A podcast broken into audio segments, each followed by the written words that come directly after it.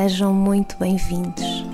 O meu nome é Marta e este é o meu podcast, onde irei partilhar sobre a união entre todos os meus projetos, a unidade entre todos os seres, de todas as espécies.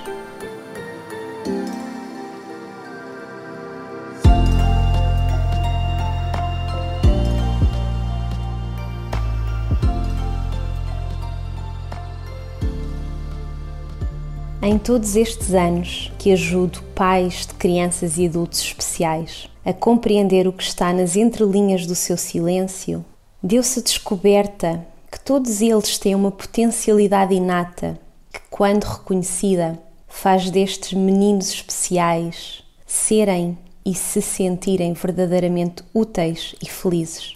Mas primeiro temos de ver como esta especialidade, a especialidade daquela criança, a faz ser mais forte, a faz ser mais amorosa, a faz ser mais verdadeira, assim como a sua família.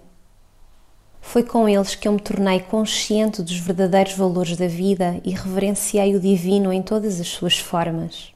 E recordo-me sempre da primeira criança com que comuniquei, uma criança com trissomia 21, que foi o ser que mais me ensinou na prática sobre coragem. E já passaram nove anos e ela já não está cá. Mas é como se estivesse, porque guardei todas as suas palavras. E como todos os dias muitos me pedem encorajamento, eu tenho sempre tanta vontade de partilhar a história desta menina que fala sobre coragem para morrer e renascer continuamente. Ela disse-me logo que foi a desilusão não assumida do seu pai, e isso era uma espécie de morte que nos renasce a todos para a verdade. E foi com a coragem que ela se iniciou, mesmo quando descobriu que esta vida não era bem aquilo que ela gostaria. Na verdade, nunca nada o é, dizia ela. Neste caminho de curta vida, o mais importante era ela ensinar à sua mãe a ir para além da esperança e ao pai a ir além dos medos e das aparências. Eles não precisaram de ir à procura de nada, pois a oportunidade de evolução surgiu por si própria. Era a menina, a sua filha, e ainda o é. Olhar para ela e relembrar-me dela era olhar ao espelho, era olhar ao espelho do que o pai sempre teimava em esconder. Ela foi a revolta dele, mas também o seu espaço, onde desta vez escolheu finalmente praticar a paz. Ela era o maior presente, o convite para largar qualquer juízo de valor, e cada dia lhe foi ensinando que qualquer coração está sempre pronto a aprender algo novo. O seu signo solar era leão, ainda me recordo, e chamava a leoazinha, uma leoazinha que propôs humildade a toda a família. E ela conseguiu. Tu conseguiste, meu amor. E esta foi a primeira criança especial com que comuniquei na missão que abraço há tantos anos. E a ela também lhe dedico este podcast. Mas também dedico este podcast à Antónia, uma mãe especial que eu acompanho há tantos anos. E ela faz parte do meu livro, onde partilha que a filha, já adulta, com 40 anos, é portadora de um déficit profundo de linguagem e diz pouquíssimas palavras e as outras são monossílabos. Até à idade em que devia falar, não apresentou qualquer problema motor ou cognitivo, talvez alguma insegurança no andar, e depois isso mais tarde se resolveu. Até aos 10 anos foi uma menina meiga, sossegada, apesar de muito insegura, como se tivesse muito medo de não ser amada, diz esta mãe. E no decorrer da adolescência, ela começou a desenvolver muitas atitudes impulsivas, violentas, tornou-se controladora, agredia a mãe fisicamente nessas suas crises que começaram a ser diárias. Ao mesmo tempo, gostava de ajudar os outros e de partilhar as coisas dela. Esta mãe, a Antónia, mãe e professora de profissão, colocou-lhe as mesmas regras que usaria com uma criança normal, porque ela tinha uma excelente memória e via que ela aprendia com facilidade. Procurou ajuda em psicólogos, em terapeutas, em reuniões espíritas, em terapias de autoajuda. Muitas vezes lhe foi dito que ela era um anjo que a estava a ensinar e que era um mestre. E ela confessou-me que, tendo em conta a agressividade que a filha tinha para com ela, a história de o anjo nem sempre a convencia, nem que ela era somente um ser inocente que tinha sofrido um azar do destino. Ela conheceu crianças especiais que eram meigas, mas também conhecia muitas agressivas E a justificação social deste comportamento era a revolta para com a deficiência. E isso nunca lhe fez sentido à sua intuição. A Antónia sempre amou profundamente a filha, mas à medida que ela ia crescendo, ela sentia que a filha destruía todas as suas intenções amorosas para a ajudar. Nunca o entendeu porquê, porque ela sentia que o problema da filha não invalidava que fôssemos todos felizes. Ela diz que nunca pensou que mal fiz eu a Deus ou o que fiz para merecer isto, porque se considerou sempre uma mulher muito corajosa e muito lutadora. O que sempre se questionou foi por que razão todo o esforço que fazia para que essa filha fosse feliz nunca tinha grandes resultados. O que é que ela estaria a fazer de errado? E um dia conhecemos-nos e diz a Antónia que pôde perceber o seu propósito de vida verdadeiramente e aprender a conhecer verdadeiramente esta filha que lhe foi entregue pelo universo para que curassem todo o passado. Ela de facto era um mestre para que a Antónia, mãe, aprendesse a aceitá-la tal como ela é e para transformar o karma relacional através do perdão e do amor. Esta filha mostra diariamente à sua mãe o que tem que curar nela, e hoje a mãe vê isso como uma experiência fantástica, apesar de alguns momentos mais dolorosos. Descobriu que, ao procurar ajuda para a filha, está inesperadamente a ajudar-se a ela própria. Diz a Antónia que podemos ser felizes, aceitando e agradecendo esta oportunidade que o universo nos deu para resgatar um passado de dor, porque o amor cura tudo. Ela diz também que aprendeu comigo que não pode reagir nas crises de violência da filha que naquele caso o melhor seria afastar-se, centrar-se e irradiar compaixão. Aprendi a não ficar triste com as atitudes dela e a fortalecer-me para a poder ajudar. Aprendi a sentir que tenho o direito de fazer coisas que me fazem feliz. Tudo isto porque na vida passada a minha filha fora minha mãe e eu sua filha, e agora os papéis inverteram-se. E o medo que sentia da agressividade e da sua altivez fizeram com que nesta vida me submetesse sempre às suas ordens. Mas eu agora sou a mãe. E com esta atitude fui acumulando muitos medos, muito apego e uma atitude de esforço e de permanente sacrifício. Hoje a Antónia admite que as crises já se resolvem muito mais rapidamente e são cada vez mais raras. A Antónia pensa que a sua filha está a ampliar a sua consciência com este trabalho, onde ela aprende a dar e a receber amor, assim como a pacificar-se. Tal como eu partilhei há pouco, é natural que os pais de crianças especiais se sintam inseguros, tristes ou frustrados. Eu preconizei essa ajuda exterior para a e a sua filha para uma melhor compreensão de toda a situação, para que elas pudessem viver sem a sensação permanente de fardo. Usar a nossa intuição e o nosso bom senso é vital para entender o que é essencial para um filho com necessidades especiais. Tal como partilhei atrás, todo o cuidador de uma criança com deficiência tem de confiar na sua capacidade intuitiva e bom senso, em vez de se perguntar, vezes sem conta, porquê eu?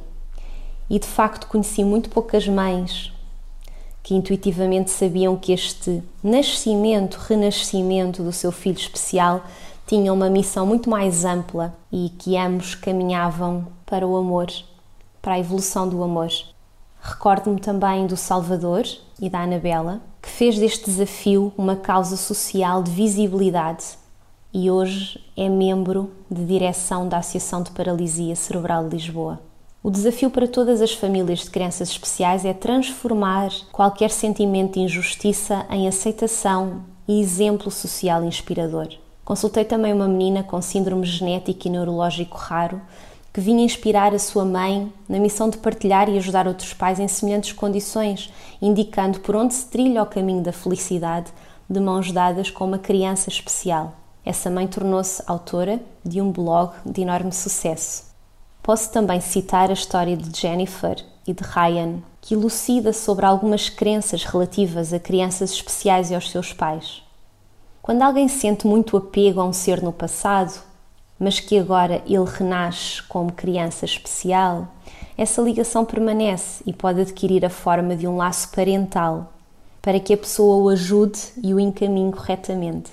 Jennifer é uma mulher que teve um filho de nome Ryan e com atualmente quase 20 anos, ele foi diagnosticado Asperger, com síndrome de Asperger, perturbação do neurodesenvolvimento que se caracteriza essencialmente por dificuldades na interação social, na comunicação e comportamentos repetitivos e estereotipados. Foi também diagnosticado com bipolaridade e déficit de atenção. Por volta dos 14 anos, o Ryan teve um descolamento bilateral da retina em ambos os olhos, que o cegou quase na totalidade. E Jennifer sempre teve muita dificuldade em lidar com as mudanças de humor do filho, em especial quando ele começava a bater com a cabeça contra as paredes, contra os móveis. Jennifer acreditava que o filho estava a aperfeiçoar a paciência da mãe, o poder pessoal da mãe, a capacidade para viver um dia de cada vez. E ela dizia-me: Marta, recuso-me a sofrer quando penso no que lhe vai acontecer quando eu morrer.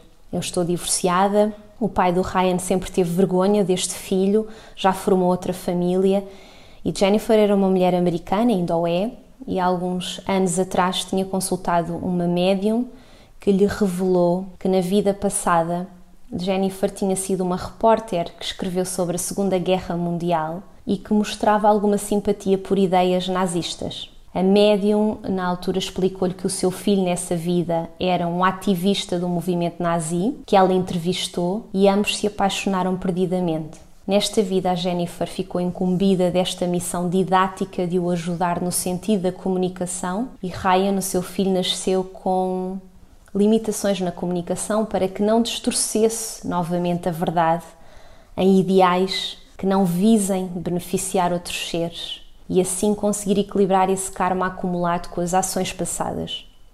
E é exatamente quando a ilusão da matéria, de toda esta matrix, se sobrepõe insistentemente ao nosso caminho do amor e da verdade, que ocorre num determinado momento um resgate kármico através de uma deficiência física.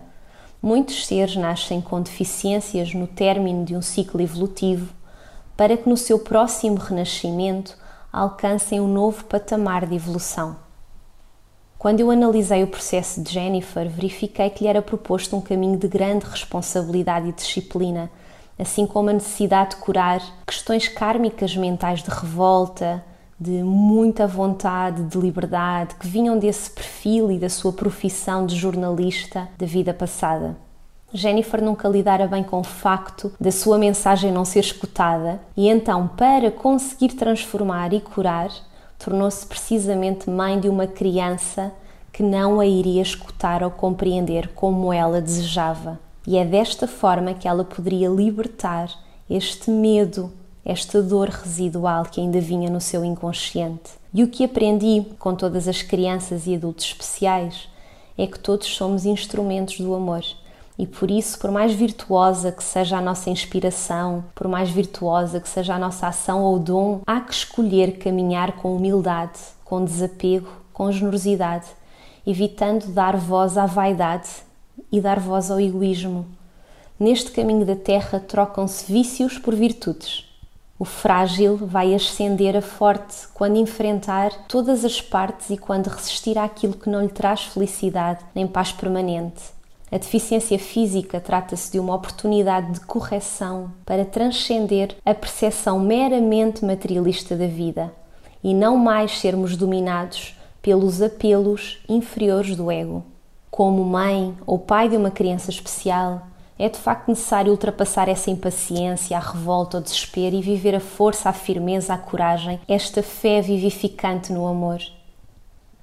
Ser mãe ou pai de uma criança que dificilmente nos poderá retribuir ou reconhecer a nossa dedicação é um dos maiores exemplos de incondicionalidade na Terra. O que fazemos por um filho especial é somente por amor e sem esperar qualquer recompensa, independentemente da fé que temos na sua melhoria. Uma mãe e um pai de uma criança especial veio aprender a valorizar o que é simples, a voltar às pequeninas coisas da vida, a viver no presente e a fazer de cada passo uma grande conquista. Veio aprender sempre a humildade e a fé, pois na preocupação e no medo constante sobre o futuro do filho, tem de descobrir que na terra ninguém ficará abandonado ou ficará órfão da luz do divino de Deus. O ponto de partida sugerido aos pais das crianças especiais é a alma, para que consigam alcançar a neutralidade do não julgamento Todos os pais de crianças especiais vêm obrigatoriamente aprender a amar aceitando a diferença, sem julgamento, com tolerância, paciência e compaixão. Tudo, absolutamente tudo, serve um propósito para a nossa inteireza, para a dignidade, para a magnificência de um ser. Por isso não vale a pena buscar galardões nesta árdua missão que é cuidar de um filho especial. A recompensa é infinitamente maior duradoura, verdadeira, qualquer visão humana pode alcançar. Nestes renascimentos existe uma coordenação absoluta de todos os intervenientes familiares, pois a família vem com a missão de dar alicerces às dificuldades deste filho especial e, segundo as leis da criação, é chamada a responsabilidade para evoluir de uma forma totalmente amorosa e espiritual. Recordo-me também da mãe da Matilde, uma menina de 13 anos, diagnosticada com autismo, que se encontrava muito preocupada com o comportamento da filha, que nos últimos meses se recusava a comer. Quando a questionei, pela aptidão de comunicação que tenho, a Matilde partilhou que há três meses os seus pais tiveram uma discussão devido a um problema grave e isso ainda lhe tirava o apetite. Quando a mãe ouviu isto, recordou que foi precisamente há três meses que ela e o marido falaram em divórcio.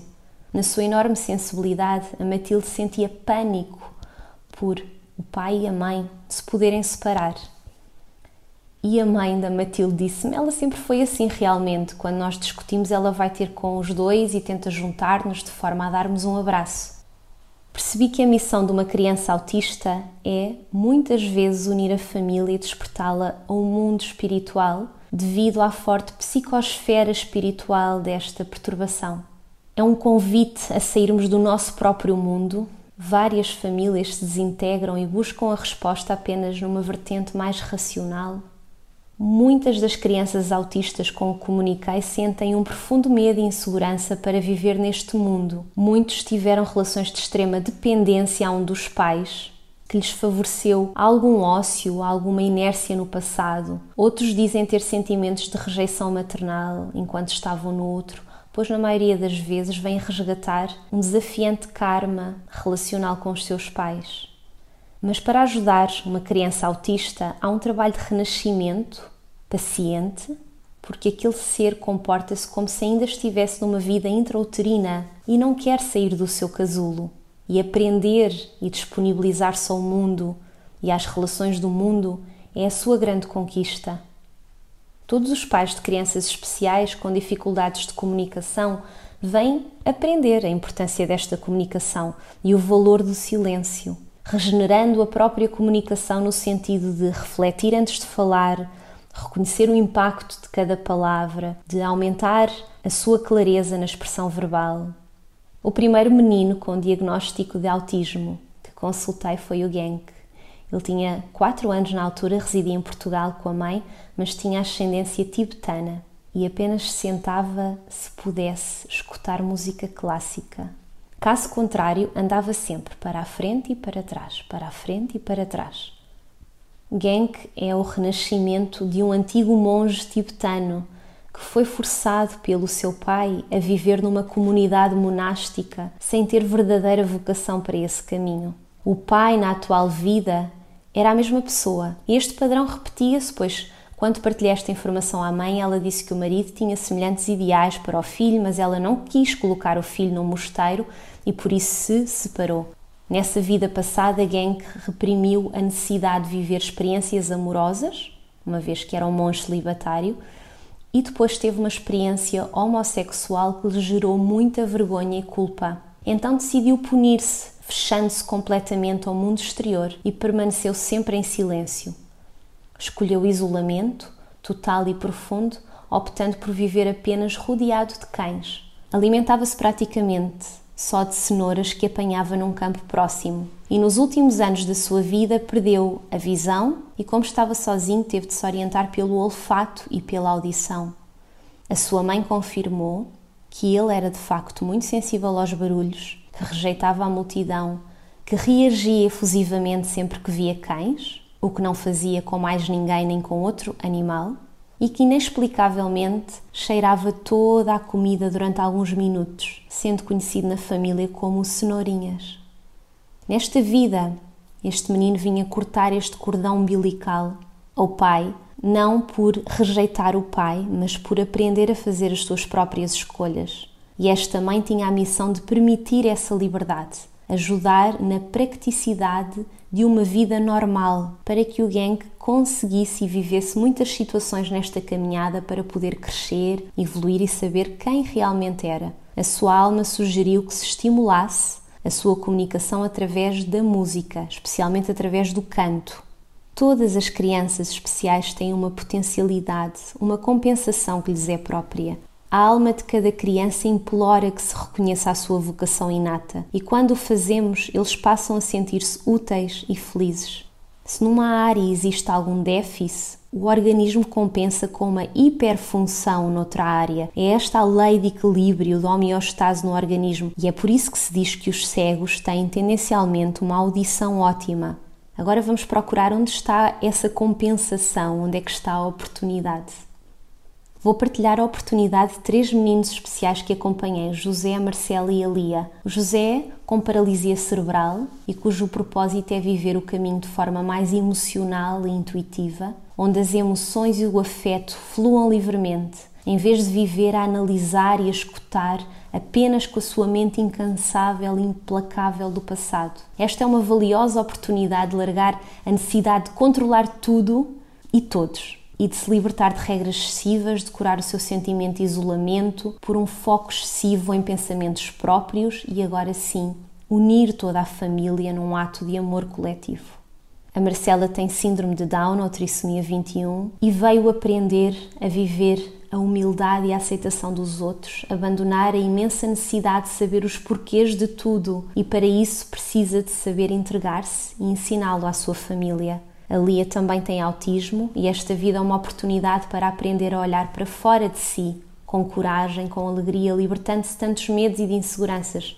Quando a mente conceptual está menos ativa, a mente racional, a voz do ego que atribui conceitos a tudo, quando ela está menos ativa, permite que esse ser desenvolva capacidades extrasensoriais. E é por isso que muitas crianças especiais conseguem ter capacidades extrasensoriais desenvolvidas, o que lhes permite explorar o que realmente importa e conectar-se com outras dimensões. Qualquer alteração na comunicação humana, pode ser autismo, Asperger, dislexia, envolve sempre um desequilíbrio nas aptidões extrasensoriais daquele ser. Por exemplo, os disléxicos têm um padrão de comunicação diferente, muitos deles não se conseguem expressar ou se fazer entender, e ao longo do meu serviço foi-se revelando que lidar com uma criança com dislexia envolve também estudar o seu perfil de percepção, porque o disléxico tem normalmente uma atividade superior ao normal no hemisfério direito, que está ligado aos aspectos intuitivos e sem construção lógica, acede a outras dimensões espirituais num ritmo muito mais frequente que o normal e é por isso que está constantemente sem concentração para o aqui e para o agora. E depois de tantos anos ao serviço a crianças com tantas especialidades, eu comecei-me a perguntar, afinal, o que é isto de se ser deficiente? Porque ser deficiente é ser ausente de completude, ou seja, de estar e de se sentir completo. Mas não será todo o ser humano renascido devido a karma, um ser com algum tipo de déficit? Um ser humano que nunca se sente completo, por mais que faça, por mais que alcance, e percebi então que muitas crianças especiais se sentem bem mais completas que pessoas sem qualquer limitação física. A nossa grande missão aqui é ver como esta especialidade faz daquele ser alguém mais forte, mais amoroso e mais verdadeiro.